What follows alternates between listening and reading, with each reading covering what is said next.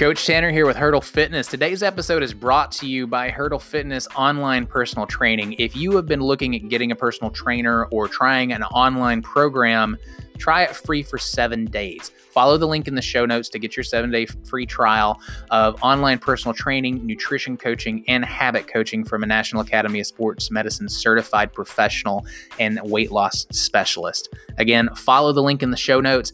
Get your free seven day trial.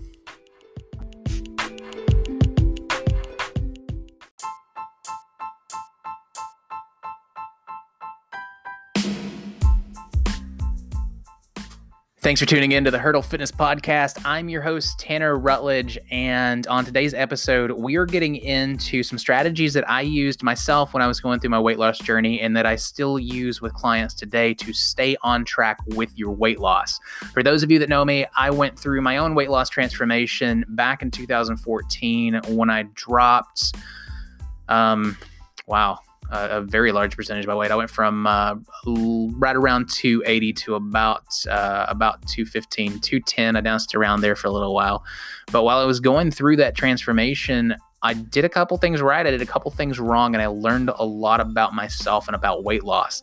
Um, I learned even more with my advanced certifications in weight loss from the National Academy of Sports Medicine and the clients that I've worked with over the years, helping different people overcome different obstacles uh, that were in their way when it came to to losing their weight. These are some of the most common things that I've used to help people and myself drop weight and then keep it off. So, what does healthy weight loss look like? So, the standard that I use, I try to make sure that my clients are always losing at least about two pounds. And this is going to depend on how much weight they're trying to lose, um, how much weight they need to lose, and uh, their specific metabolisms and their needs based on their workouts and goals. Obviously, someone going for a bodybuilding or athletic competition is going to have different needs. They're going to need to cut weight for uh, for weigh-ins and different thing, and then that's going to be different from someone who is losing weight for general health, general fitness, which is what our focus for this podcast is going to be. Um, for general health, general fitness, I look at sustainable weight loss. So, uh, sustainable weight loss is going to be usually on average about uh, about two pounds per week uh, of, of total weight lost, and that is taking one year of, uh, of weight loss into account.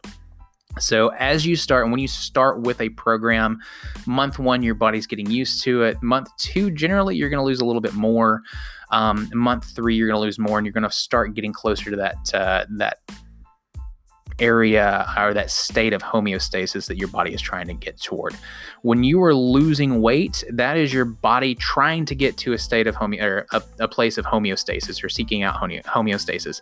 Your body is trying to get the calories that it is consuming to equal the energy that it is uh, that it's putting out. So if you're eating 2,300 calories a day worth of uh, worth of calories, your body um, wants to expend 2,300 calories a day. You're looking for that balance. It's hard to get to, um, but once you find it and you get to a state of maintenance, we, we try to maintain it.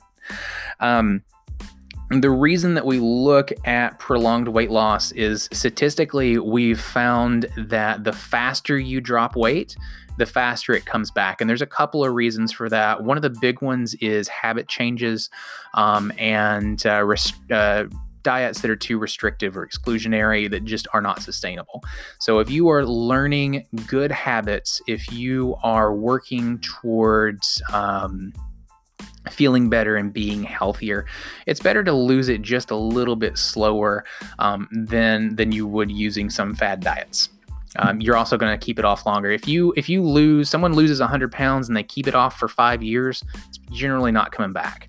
Um, if somebody goes to drop 100 pounds and they lose, um, you know, they lose 30 or 40 pounds within um, within a month or two. Statistically, a lot of that is coming back when they start to level out uh, and get off of whatever exclusionary type diets uh, they were doing or whatever drastic calorie reduction because the body is just going to be thrown, your, your metabolism is just going to be thrown out of whack. So, good sustainable weight loss. We try to cut calories, and this is going to depend person to person. And this is where there's some experimentation that goes on in a programming and where a coach comes in handy. Um, we're looking at a calorie deficit anywhere from three to 500 calories per day um, that you're in deficit. And the reason that we're doing that is because we want you to feel good while you're losing weight and we want you to be able to continue to progress with your performance. Um, and one of the strategies that we use, um, that you can use yourself or use with a coach, is using a period uh, periodization in your programming. Meaning that your exercise, you're starting off when you're when you're getting in shape and you're um, you're getting back. You start off in a stabilization phase where you make sure that your body is strong enough to to hold itself in proper positions when you're doing the workout, so that you reduce the likelihood of injury, which sets you back further. Um, to do that, we use uh, we use time under tension, so things like a, a four count down, two count hold, and one count up. So some sort of six to seven minute rep for 12 reps. We do that for a lot of those just to just to build your uh, your competency in the workouts and your confidence in the workouts. Stage two, it's going to get more into uh, more into endurance and move into uh, hypertrophy toward the end of stage two and stage three, where we're building muscle, and that's where we really see body composition change in our clients. Um, and when I was going through my weight loss journey, month one was pretty good, but by the end of month two, what I was able to to do physically and the changes in my body were absolutely amazing. Um, which brings me uh, to my uh, my first hack that I have my clients do, and that is to fall in love with the progress or fall in love with the process, not the progress. And it's easy to say that, and there's a lot of coaches that say that, and there's a bit of confusion. Like people look at me when I say it and they, they don't really know what I mean. Fall in love with the process. You mean I'm supposed to love jumping down and doing 100 burpees? No, that's not what I'm talking about at all you want to love what you're doing. If you don't like CrossFit and you do a CrossFit workout and you're laying on the ground and you're like, why am I doing this every day? I hate not being able to stand up. Probably not for you. You don't like it. Maybe you're going to like a spin class. Maybe you're going to like body pump. Maybe you're going to like playing softball. Find an activity, a physical activity that gets you good quality exercise and movement that you enjoy doing. And if you love playing baseball, I love Spartan races and I love doing OCR. Um, my training programs and my diet are geared toward me running faster and being stronger to lift those obstacles, um, the the heavier obstacles. So I train for strength and I train for speed. Um, when you fall in love with the process, it means you're training for performance. Um, you're not just looking at the the weight coming off on the scale and you're not obsessed with the weight loss and specifically with the cosmetic effects. You're doing something because you enjoy doing it and it adds something to your day that is intangible. Um, so find an activity that you absolutely love doing, and then suddenly you start tracking your macros, and suddenly you start tracking your food because you realize, oh, the food that I'm putting into my body to fuel myself I I need to drop weight to be able to jump the, to, to to jump to catch a ball in in softball or to uh, to run a bit faster to get around the baselines. I uh, I need to uh, I need to drop three or four pounds so that I can get past the Spartan multi rig or so that I can get through Sawtooth on uh, on Savage races. And suddenly you're focused on that and two or three months goes by and you're super happy because you get this awesome race time or you you do really well in softball or whatever it is that you enjoy doing. And you look in the mirror and you look at the scale and through the process oh man i'm i'm starting to see my abs now that's that's really cool um, you you start to get uh, you start to just get consumed by it because you're doing a new hobby that you really love doing and that you enjoy doing so fall in love with the process and find something that you love to do. If you're working with a trainer, talk to your trainer about things that you enjoy doing. And then the two of you maybe sit down together and figure out a workout routine, an exercise routine, and a new hobby that's going to incorporate that. I have a lot of clients that uh, come to me to train uh, specifically because I do so much obstacle stuff and so much trail stuff um, to get in shape to go on these big hiking trips, to hike the Grand Canyon, to, to do the Appalachian Trail. And they want to up their baseline of fitness and drop some weight so that they can do that more easily and to. Uh, to be able to actually finish it and not just start and have to stop halfway through because of an injury. Um, so, my next tip is going to be to track your progress. So, when you're trying to get better at something, it helps to have numbers. Just like uh, for those of you that run businesses or for those of you that work in departments where you're tracking KPI, there are key performance indicators that you need to track for pretty much everything. And for this, it would be like calories in, um, how many calories a day are you getting? What are your macronutrient ratios? Making sure that you're hitting those using MyFitnessPal or some other tracking app to make sure that you're hitting that. Um, and then also using something for exercise compliance to make sure that you're hitting your workouts. Um, make sure that your uh, if your goal is to jump higher, maybe you measure your uh, your standing jump, maybe you measure your uh, your box jump or platform jump height but you need to be tracking something to make sure that you're actually progressing forward. And when it comes to weight loss, I say fall in love with uh, with the process and find something that you love. But when your focus is actually weight loss and you're uh, to make sure that you, you don't get distracted and make sure things are working toward you getting healthier, go ahead and take those measurements. Measure your waist, measure your hips. Um, I like to uh, to weigh in on Sundays. I take my measurements. I do my uh, I do my uh, progress photo, and I track it that way. And seeing those numbers change, even when it doesn't change on the scale, generally my measurements and body fat percentage does because I am building muscle at the same time that I am losing fat. So make sure that you track those, and seeing those is highly motivational. And that brings me into my next tip. When you look in the mirror, you don't always see the progress. A lot of people want to look in the mirror, and you're always going to see the flaws. Um, this is something that I struggled with when I was going through my weight loss journey. And after my weight loss journey, I remember one time I was standing um, and I was watching video from a competition that I competed in.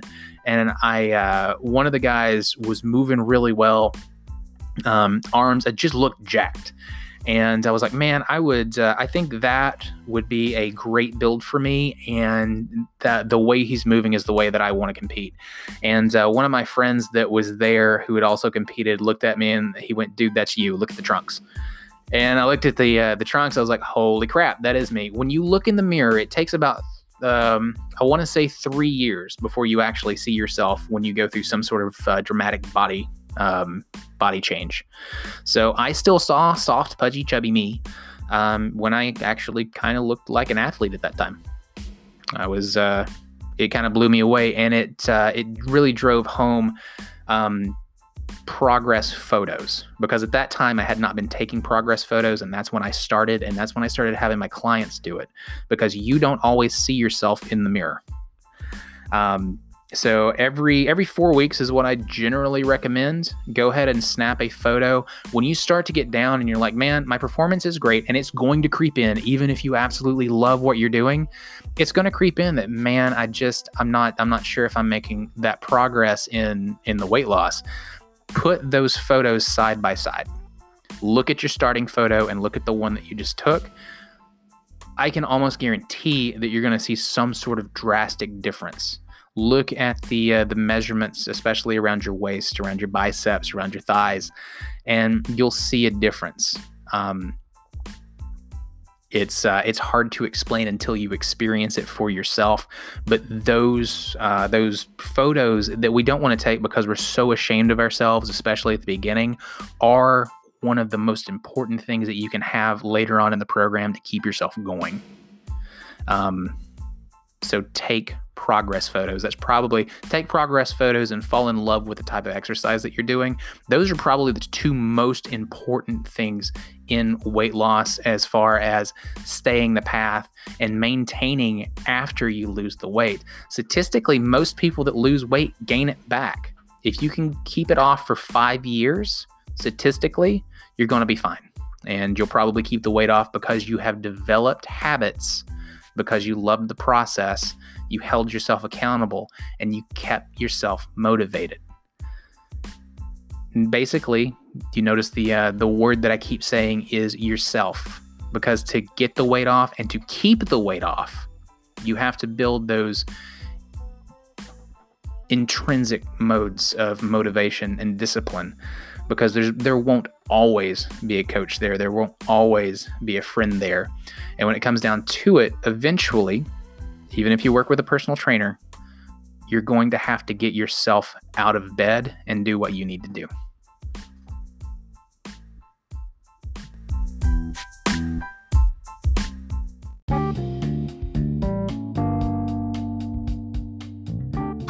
Thank you for tuning into the Hurdle Fitness Podcast. If you like what you just listened to, go to Apple Podcast, leave us a five star review. It's the quickest way to help us grow the show. Also, hook up with us on Facebook and Instagram.